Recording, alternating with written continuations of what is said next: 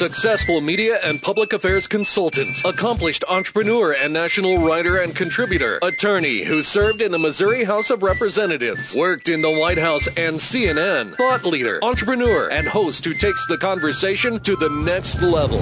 Prepare to get rare access to fascinating guests. You're connected. You have the it factor. You've joined Grill Nation. Everybody over there! Get on up! Connect with Jason on Twitter at Jason Grill. Connect with the show on Twitter at Grill Nation Show and online at grillnationshow.com. Welcome your host of Grill Nation, always dressed up and ready to go, even in a radio studio. Here's Jason Grill. Hello and welcome to the Grill Nation show here on 980 AM. I appreciate you joining us as well today if you're listening on podcasts via iTunes or at the website grillnationshow.com. We are going to have a fun show today. Uh, I'm going to have some really good conversation here with two of our all-star guests uh, and on-air co-hosts on today's show. Uh, I want to first thank our partners and supporters of the Grill Nation show with Jason Grill. Title sponsors are MoBank, BOK Financial, Truss, and Two West Companies. Contributors to the show are The Rieger and Jay Rieger and Co., Brian Sarf with True Wealth and Company, the KCADC, Kansas Area Development Council, and on today's show, we are going to be joined by Port KC, a new on-air contributor who will be joining us every other month on the Grill Nation show in different formats. On today's show, we have on John Stevens, who uh, is the main man over there at Port KC. I, I John, you're the CEO uh, and president of Port KC, and Annie Presley, who is a award-winning author, fundraiser, uh, longtime uh, consultant, political consultant, Speak fundraising it. con- consultant. That's right. Um, each and every month, uh, Annie joins me, and John will be joining us as well on many shows to talk about local, state, and federal current events. What's going on? A fast-paced kind of walk through all the things that people are talking about. So, welcome to the show, John and Annie. How are you today? Doing great, Jason. Glad to be here with uh, two old friends. Yes, it is great. It is great. It's great to see you guys, and there's a lot of exciting issues. Quickly, uh, give us a another little elevator pitch about yourselves and what you do each and every day. We'll start with Annie. I'm fun and happy. You're fun and happy. Yep. You're a Mizzou Tiger. I'm a tiger. I'm a, a very moderate Republican, and I am working on my first children's book at Ace Publishing. Yes, and you can check that out at what's the website? Read this dot guru. Very cool, very cool. John, you've been in now at the port KC for almost about what six months? Yeah, about six months, and uh, yeah, economic development professional. Been in been in Kansas City, lifelong Kansas Cityan. Uh, been back for many years. Love working in uh, all aspects of economic development and uh, both sides of the state line. Yeah, John Uh, has so very bipartisan in that Yeah. respect. John has worked at um, uh, Unified Government of KCK. Uh, you've also worked at Visit KC for a while, and then at the uh, Power and Light District. Yep. with Cordish. Yep, That's Cordish. how we met. Somebody asked me how we met, and I was like, it was either through a Mizzou football game and a Yeah. mutual friend, or it was through Cordish. I can't remember, but it was Yeah. somewhere along those lines uh, when Kansas City was continuing to grow. And uh, as we go through these topics today, one of the topics that has kind of come up locally uh, in the newspaper editorials is the downtown baseball stadium. I know that uh, I have an opinion on this, but I want to hear your guys' opinion. Let's start with John. Uh, you've been involved with downtown Kansas City for quite a while. Uh, what are your thoughts about this kind of getting media exposure at this point? Well, I think first of all, with any large civic endeavor like a stadium, like a downtown baseball stadium or a baseball stadium at all, we, we have to plan ahead. So, so the idea of this conversation is too soon to be having is silly. Yeah. We have to start having this conversation. This will be years and years in the making. And as far as downtown baseball, downtown baseball works. And the, the other thing that I will say is when you look at stadiums, uh, whether you talk publicly financed, privately financed, or a combination of, which is always seems to always be the case nationally, is is some combination of public-private financing. Uh, you have to look at the the Royals and the team will want some level of a new stadium, be it hundreds of millions of renovations to the existing Kauffman Stadium when their lease expires, or hundreds of million dollars for a new stadium, and it will go somewhere in Kansas City. So the mm-hmm. question is, where will it go that is best for the future growth of our community and our metropolitan area? And and I think the answer we should look at all aspects, look at the entire metro, really study this. Mm-hmm. But my gut tells me ultimately it's somewhere in the downtown core mm-hmm. that is accessible uh, for growth and for the growing population of the metro to a- access for years to come.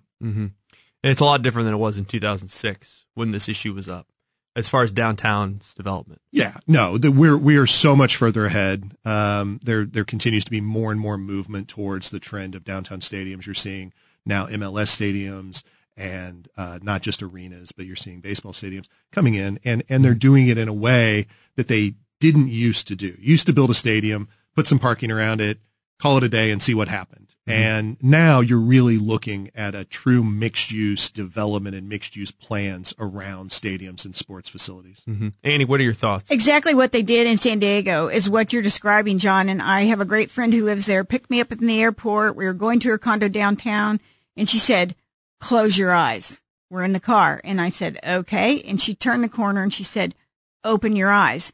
And there is night baseball in this ginormous stadium nestled among all these buildings.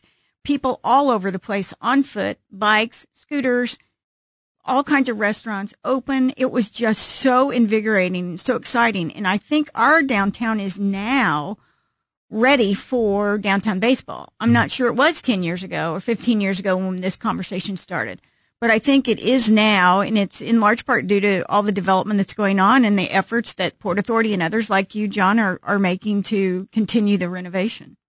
What are going to be the sticky issues? Parking? That's going to be a focus. Well, everybody thinks they're going to get on the streetcar, you know, and run down to the stadium, but it'll get stuck in traffic. So, um, the, the, the best part about it is that the foot traffic will drive it and, um, there'll be opportunities to build parking garages somewhere around there. We have a lot of surface parking downtown, but yeah. it's less and less each and every year. Yeah, no, it's it's it's estimated that we have three parking spaces for every citizen. Uh, you know, in down in and around downtown that lives and work downtown.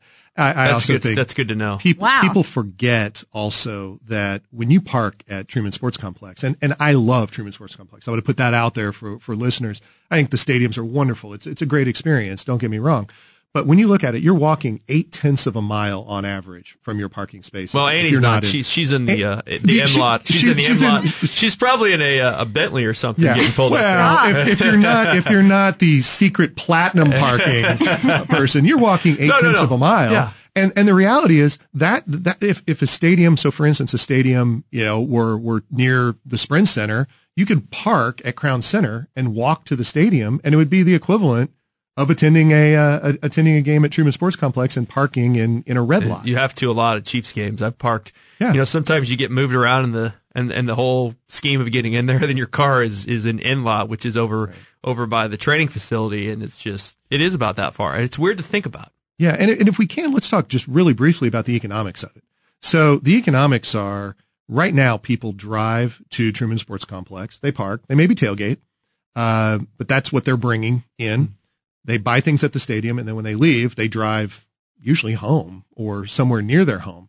Um, if we really want this to be something that draws economic development, uh, what about people parking, going into great sports bars, grabbing a sandwich at a great restaurant, uh, mm-hmm. and then after the games, leaving the stadium, going to a rooftop patio? I mean, mm-hmm. think about once again San Diego food trucks, yeah, yeah. street dances all kinds of great opportunities. it's fun. It is really, fun. really fun. It's the hardest part is going to be the fact that Kauffman Stadium is a great stadium. People love it, and it's not deteriorating. It's it looks okay. People mm-hmm. love games there, and all these other remodels have been stadiums that were the cookie cutter circle, you know, football, baseball, and they, that's kind of what helped, and that's going to be an obstacle. But John Stevens Annie Presley are joining us today. We're talking current events, local, state, and federal. We're going to come back after the break. We're going to talk about streetcar. We're going to talk about Amazon in New York. We're going to talk about office in downtown. And we're getting into state and federal issues. You're listening to the Grill Nation Show.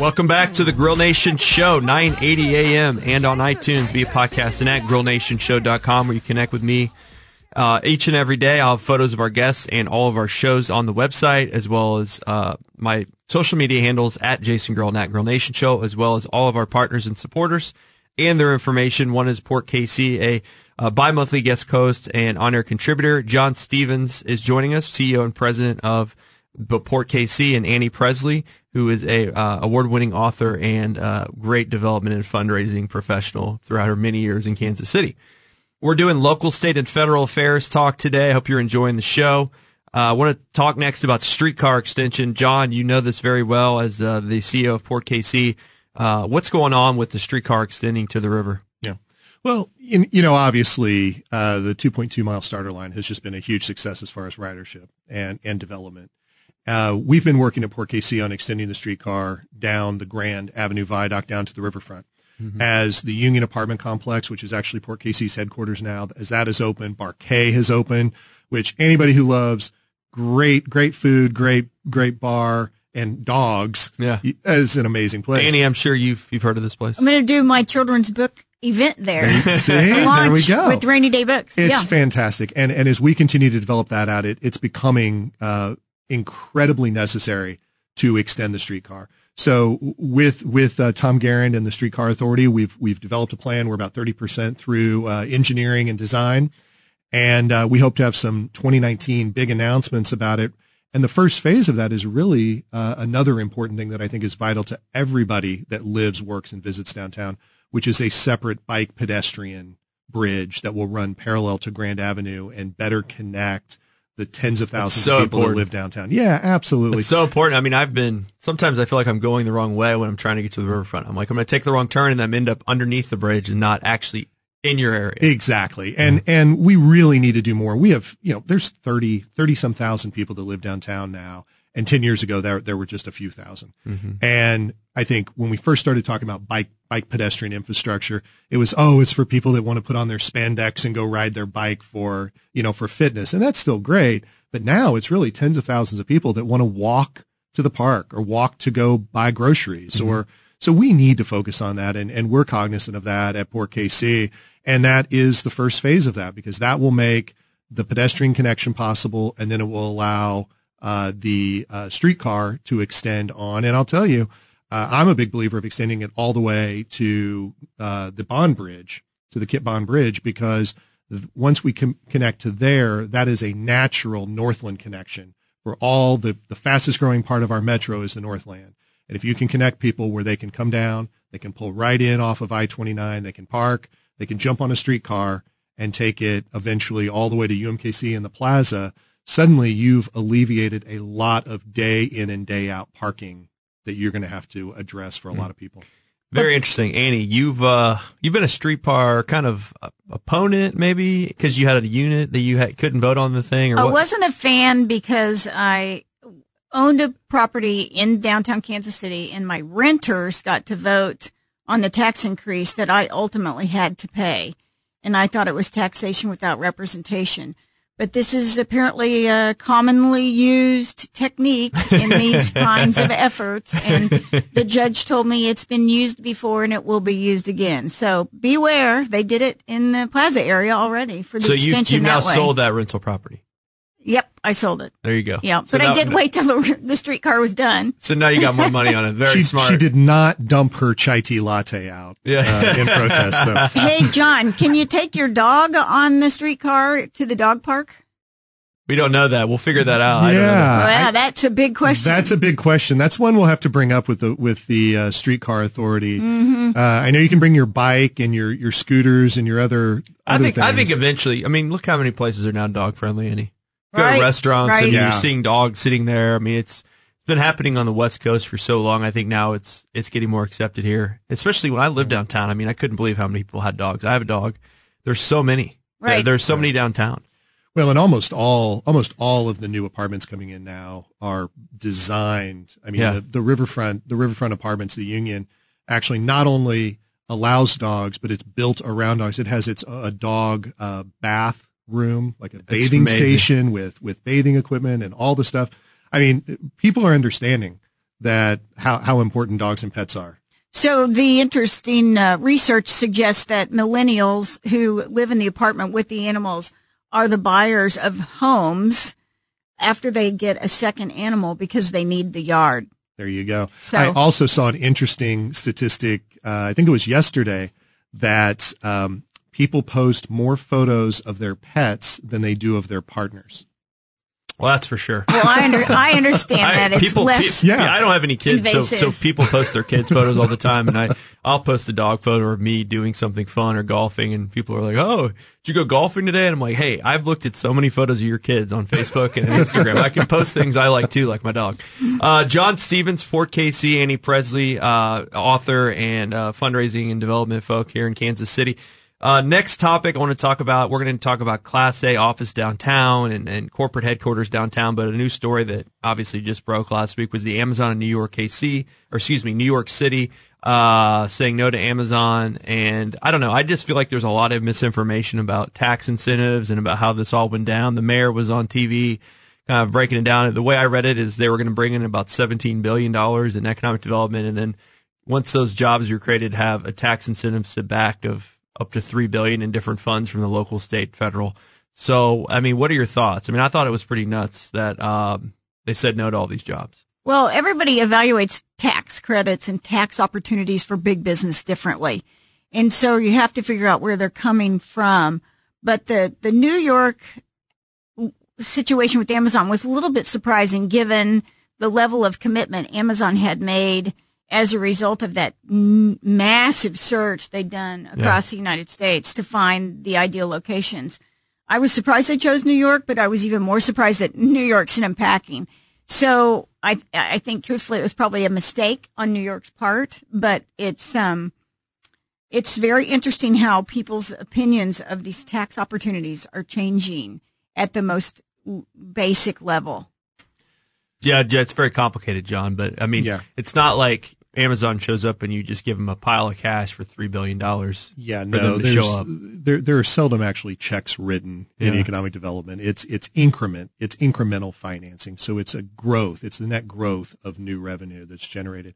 But you know, I, I've had some time to really contemplate this, and, and I was in in the small team that that packaged our KC Metro bid for HQ two, and we thought through a lot of this, and, and it really comes down to access to um, to high quality educated workforce, the watershed of, of of education.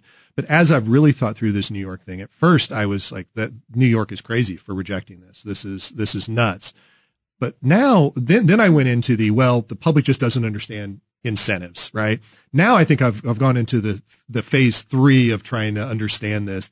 And I think what is happening in New York is there was a lack of, of consistent communication with, from the politicians and from the economic development professionals with the general public mm-hmm. to really educate them. And, and I don't know that they would have gotten over the hump. There was a pretty, you know, in, in Queens and in New York, there was a pretty big groundswell of this is the evil corporation coming in. So I don't know that they would have gotten over the hump, but I think it is some lessons that we need to learn in Kansas City that it's not about good and evil, right and wrong. It is about really working with the public and responding to what the public wants. And, and that's why people are elected, right? That's, that's why you have politicians.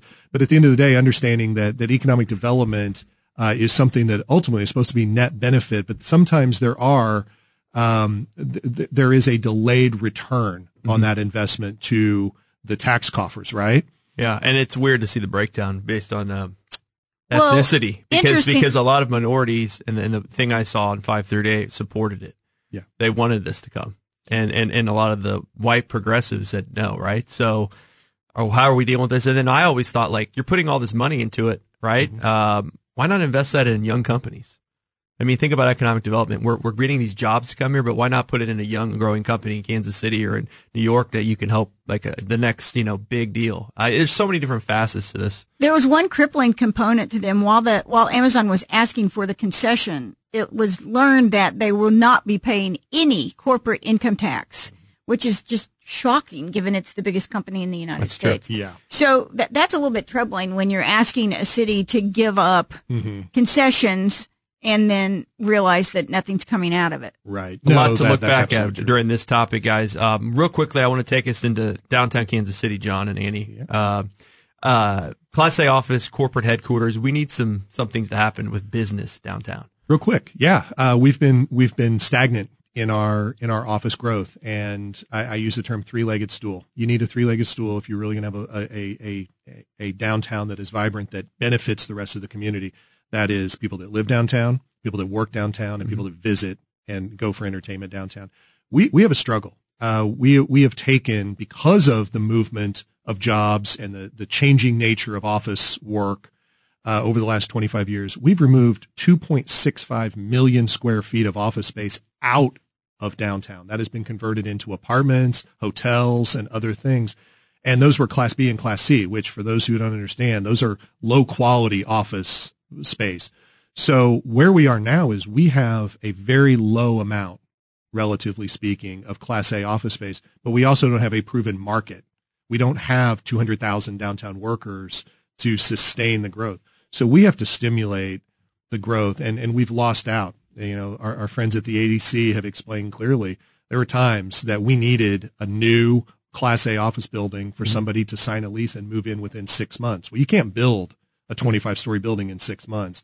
So we have to stimulate that. And that, that is where we fundamentally believe that we play a role in benefiting the city for years and decades to come.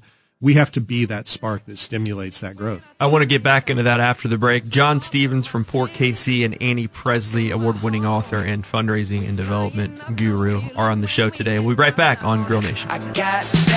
Sunshine in my pocket, got that good soul in my feet. I feel that hot blood in my body when it drops.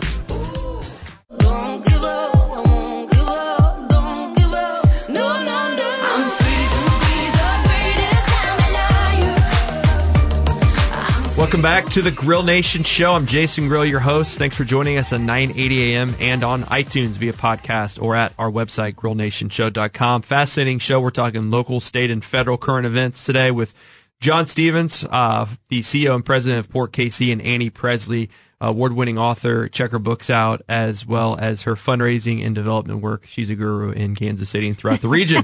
uh, we're talking about Class A office downtown, and John, real quickly, I want you to talk about how Port KC uh, kind of plays a role in a lot of these different projects. Sure.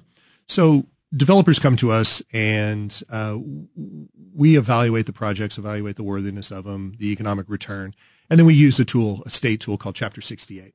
And that allows us to offer generally the, the equivalent of exemptions on property tax, real property tax, and construction material taxes. Uh, it, it, you know, it, what, uh, again, we talk about sometimes we have to continually explain w- why these tools are used. The, the thing is private, private capital, private finance pays for almost all of these projects. Uh, but sometimes there's a gap. And in the case in Kansas City, there's a gap because the rent rates are so low in downtown compared to other markets. Um, and, and sometimes we're talking, uh, eight to $10 per square foot lower than other Midwest markets. So there's a gap there in the, in the ability to get bank and private financing. So we offer exemptions on a portion of the property tax for a period of time that helps close that gap. It helps give confidence with the private investors, confidence with the banks to get the loan so that they can build the project and then lease it up and then hopefully help raise the, the uh, overall values so that we sustain the marketplace, which is what we're seeing now with hotels and what we're seeing now with a lot of the rental properties. That's awesome. And um, I know you're working on one. You want to say Yeah, which that we're working is? on uh, Block 124. It's a strata project Okay. um, designed by BNI and HOK here. It's right across from H&R Block on Main Street, Mm-hmm. beyond the streetcar line. And one of the keys there uh, is that was designed uh, in the Cordish plan originally to have 1,450 parking spaces, and we're only building 750 and maybe even a, a, a little bit fewer because of being on the streetcar line and the changing demographics and nature of downtown residential. Uh, we're able to build half the parking, which costs millions less, and put that money back into going 25 stories high on a on a new modern Class A office building. And then another uh, deal at City Center. Did I read that? Yeah, City Center, which has now been rebranded Lightwell. That's Somera Road. They're a New York-based investor. They've bought the building. Uh, the building, uh, very, very tired, uh, 42% occupied, uh, and, and kind of declining. And one of the keys there is it's going to raise a, a really kind of a tired old model office building back to modern standards and completely redo the first four, four floors and all of the exterior surface spaces, which will then uh, will become an amenity to the downtown, uh, downtown, uh, residents and downtown workers and visitors, where right now it's, um, I would say it's less than desirable, though we all love curry in a hurry. That's that's about the only uh, you know one one of the only places there. So we're excited to see that one go, and we really think that's kind of the one-two punch in stimulating downtown office buildings. I agree with that. I was in downtown. Crossroads is blowing up right now. I was at a um, dinner down there on Friday, and it was every restaurant was packed. I mean, Ah. just complete. I, I did a tour of Corrigan Station and went to an Oh, yeah. architecture firm in there, and you know, I was blown away. You have Blown to have away. a little faith. You got to build it and assume they will come. You do. And it, it does take a lot of faith and, and it's got a pencil. It it does have to pencil out. You know, I'll give you a quick example. Starbucks was looking for a regional headquarters, 900 jobs, right? They came to Kansas City. They said, "We love the idea of Kansas City." And developers that they talked to said, "Well, we're going to have to go through the process, design and build an office building for you." And they said, "Well, we really need it now." They went to Atlanta. Atlanta developers said, "Well, here's four buildings that are nearing completion or recently completed. Pick one." hmm That's that's that's the dream. That's the dream, Annie. I feel like getting the airport done also will be very helpful because right now we don't really have great facility or great air service. We And we- that's always an issue when somebody wants to, um, Relocate. Yeah, that's a great point. It is not a good first impression or No. last impression of Kansas City. Well, hopefully this show is going to air. Uh, gosh, sun, Saturday or Sunday. We're trying to figure that out right now, but it will air this weekend, and we'll have the iTunes podcast up, and hopefully the airport will be moving forward by then. Um, John Stevens is with us, Port KC CEO and President. Annie Presley, uh, she is a award-winning author and development guru here in Kansas City. Let's talk about some state issues. Uh, John, I know you're involved in economic development, of course, but what, you know, the, the governor has announced a new kind of de- economic development structure here in Missouri. You've been going to Jeff City. Can you fill us in on what the heck's going on as far as Governor Parson? And there, there just seems to be a lot of things happening. Yeah, no, and and and I think for Kansas City, since we're you know this is a uh, this is a Kansas City oriented show primarily. Yeah. Uh, Governor Parson is a incredible breath of fresh air uh, out of Jefferson City when it comes to Kansas City. He is economic development focused. He's jobs focused. Infrastructure, I believe. infrastructure roads. focused. He is Workforce. workforce focused. He is really the type of governor that is rolling up his sleeves and saying, what do the people of Missouri need and want? And he is working really hard every day with the legislature to deliver on those promises. And a lot of it is, is, is things such as, um, uh, uh, investments in trades and investments in associate's degrees. Those are a huge need. You know, I just saw we're at 1.09 trillion dollars in student loan debt right now. That was in the paper this morning. 1.09 trillion. And um, if we can do more to help keep education affordable for all and truly a continuum of education, good quality jobs that deliver in our state, we need all those jobs. We need welders and bricklayers and electricians and, and nurses and all those. And not everyone needs a bachelor's degree or an advanced degree that may sometimes cost a couple hundred thousand dollars for those students. And I think Governor Parson sees that. Uh, I think he's listening to his economic uh, experts. And I'm really excited about what this session and the next couple sessions have uh, in store in, in Jefferson City. And I can't say that I've always felt that way uh, when I've been headed to Jefferson City. Sometimes you go down there uh, sort of dreading and, and, and, and worrying about what, what's going to come back to Kansas City. Now I'm excited to see the positives coming to Kansas City. Annie, what do you think about the governor and uh, what's going on in Missouri politics? Governor Parson is just a no nonsense, very well seasoned politician who wants to move forward and not get hung up on posturing. And he's asking that of his um, legislature as well and just says, stop with posturing and let's move forward. And I, I think you're right. He's pursuing apprenticeships and all kinds of alternative education programs so people will find jobs and stay in Missouri. And he's also reaching out and talking to different people who oftentimes don't even have access to that level of government. And he's a listener. He Yeah, it's refreshing. He does actually listen to people and um, use their ideas. So I I couldn't be happier about what great luck we Yeah. we launched Yeah. into in getting him. I'm I'm really tickled for him and, and about him and hope that everybody will be aggressive in reaching out to his office because he is available. It's kind of funny. I heard he, he has the uh, his office now open. I saw like he that. opened Yeah. up his actual the real deal office, not the waiting room part Mm-hmm. of it that people can see when they walk in. Uh, and it's funny because a lot of Democrats are liking him too, which you He's never really see. likable. Yeah. He's just smart. He's no nonsense. I think he's a cattle rancher from Yeah. Southwest Missouri. And he, I can say this because I'm a hillbilly too. but he, he truly is just no nonsense, and I it's just very very refreshing. I did see an article though that corporate income taxes are down in Missouri. Well, Yeah. we talked about that, and that is in large part due to the fact that the um, tables were misprinted for the 2018 tax year.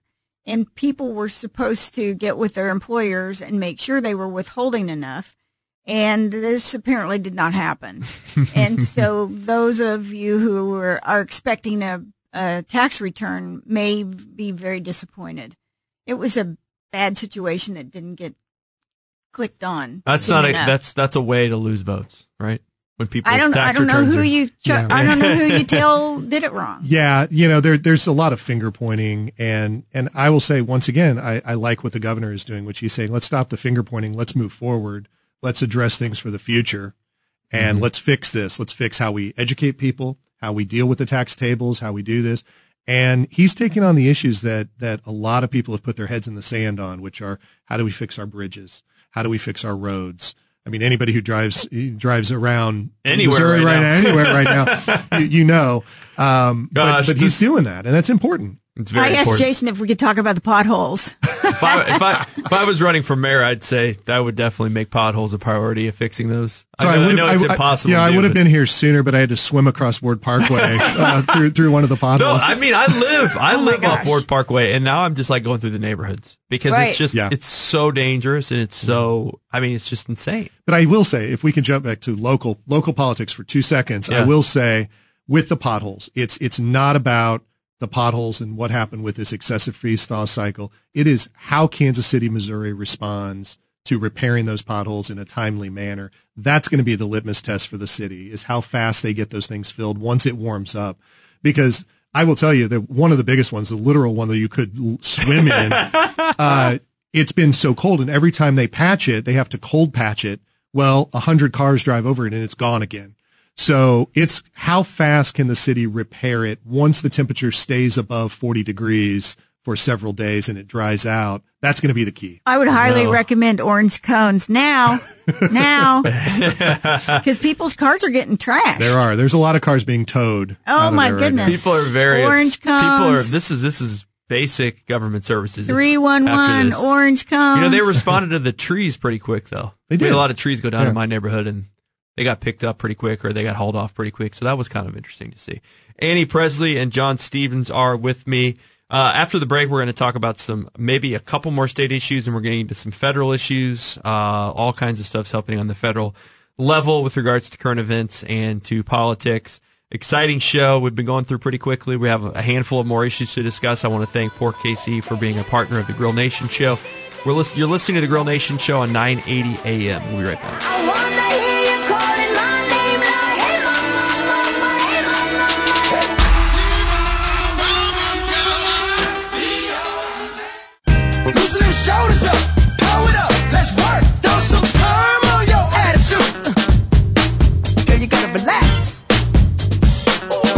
Back to the Grill Nation show. Thanks for joining us today on 980 AM. I'm Jason Grill. I'm joined today by John Stevens, CEO and president of Port KC, and Annie Presley, who is an award-winning author and a development and fundraising professional and consultant in Kansas City. We're talking about local, state, and federal politics and current events. John is at Port KC again, portkc.com. Um, let's talk a little federal issues. There's a lot of things going on with the presidential race. Uh, John, I want to get your take first. I mean, there's what, 12, 13 Democrats now in the race? Yeah, I can't keep track. I know anymore. Bernie Sanders got in. He raised a bunch of money and people are all freaking out about that. Some of the Republicans are loving that and some of the Democrats are, are we going too far to the left? I mean, what are your thoughts so far? I know they're going to have a debate sometime this summer, first debate potentially. Yeah, I, you, you know, I, I, I don't mean to sound uh, negative on it, but I, I think the next several months is really uh, it, it it's the time for political wonks, not the time for the voters. Let let a lot of this sort out.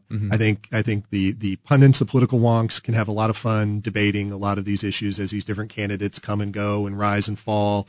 Uh, and that's important. It is. It, it's part of our democratic process and it, it's vital. Uh, but for the average voter, I think it's, it's, I think it's going to be arm's length. I think people are more concerned about, uh, their state and local issues wherever they live. They're more concerned about some of the, the few big macro issues. They're mm-hmm. concerned about another government shutdown. They're concerned about those kind of issues. So I don't, I really don't think you're going to see a lot of the, the real voters very engaged in this process at any real level for a, a while. Mm-hmm. Certainly not around here, but if you're in New Hampshire or Iowa. you're doing any, any of those early primaries, which I did for George W. in, mm. in 99 and 2000, it is serious business there. And they are paying attention. But for those of us in flyover country, it's more like this, the third tent in the circus, in the three. You know, it's something to watch. It's interesting. Well, it's it's all it's all it's all gonna. I mean, Joe Biden is he getting in or getting out? That's what I care the most about. I don't Beto, know what- Beto O'Rourke is he getting in or getting out? Most of my friends, and maybe that's probably not good, is two white guys on a ticket, but um, want Biden Beto. So, Hard to say. The Wall Street Journal says today that perhaps Bernie Sanders needs to move further left.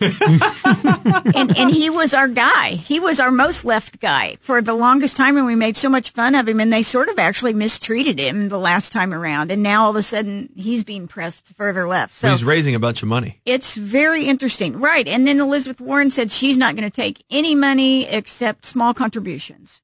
And um, that's a she little might have bit I curious. think she missed her window. Um, I think uh, Bernie probably missed his window too. I think that it's you talked about Kamala Harris off of uh, She's the air. resonating. She's resonating, but as soon as as soon as Biden gets in her Beto, I think she loses some of her her luster. But she's, Beto won't make it. Biden maybe. He's old. I like him, but he's old. that's the point. I mean, it's he a- makes it's a Missouri, tough job. He makes Missouri a little more competitive. You know what's funny? I saw Roy Blunt on TV the other day, and he said that Trump's approval rating in Missouri was like forty three or forty four percent when he won Missouri in two thousand sixteen. He got fifty some percent of the vote, but his approval rating was low as as far as everything goes. Now it's up to like fifty two. So his approval rating in Missouri has gone up. There's no explaining that. no. Literally none. So and uh, women now are supporting Trump more. Yeah, Th- this is suburban a re- women. Suburban women now are supporting Trump more. So it's uh, who knows what's going on. It's going to be interesting. We'll, we'll get really into it next year for sure. But uh, I'm interested to see which candidates come in. Bloomberg, you talked about too, might get in. Well, he's in. Oh, His he's buddy in? Kevin Sheekey's running the whole deal. And if you sign up, you get two emails a day about how amazing Michael Bloomberg is. and and he, I know him. He's a he's a neat guy, but um, I don't think he can win unless he. He's already spent like six hundred million dollars. Uh, he's So a, he's, he's I mean, Republican. Independent, Democrat. He's been everywhere. Well, and then and then you have to mention the the venti flash in the pan of uh, Schultz Oh, yeah. popping up for uh, I think what was it about three that. three day news cycle, and then he seemed to disappear again. Well, that CBS thing, or um, was it CBS? Just did him in. Yeah, I mean, it, his his big interview one on one. yeah. So we have some local stuff going on too with uh with federal races. The 2020 Senate race in Kansas. I heard Kris Kobach on the radio yesterday saying he's. I mean, it seemed like everything he was saying. He's like, I'm going to run, but he didn't say he's going to run. So Pompeo's out. That's the only mm-hmm. thing we really know.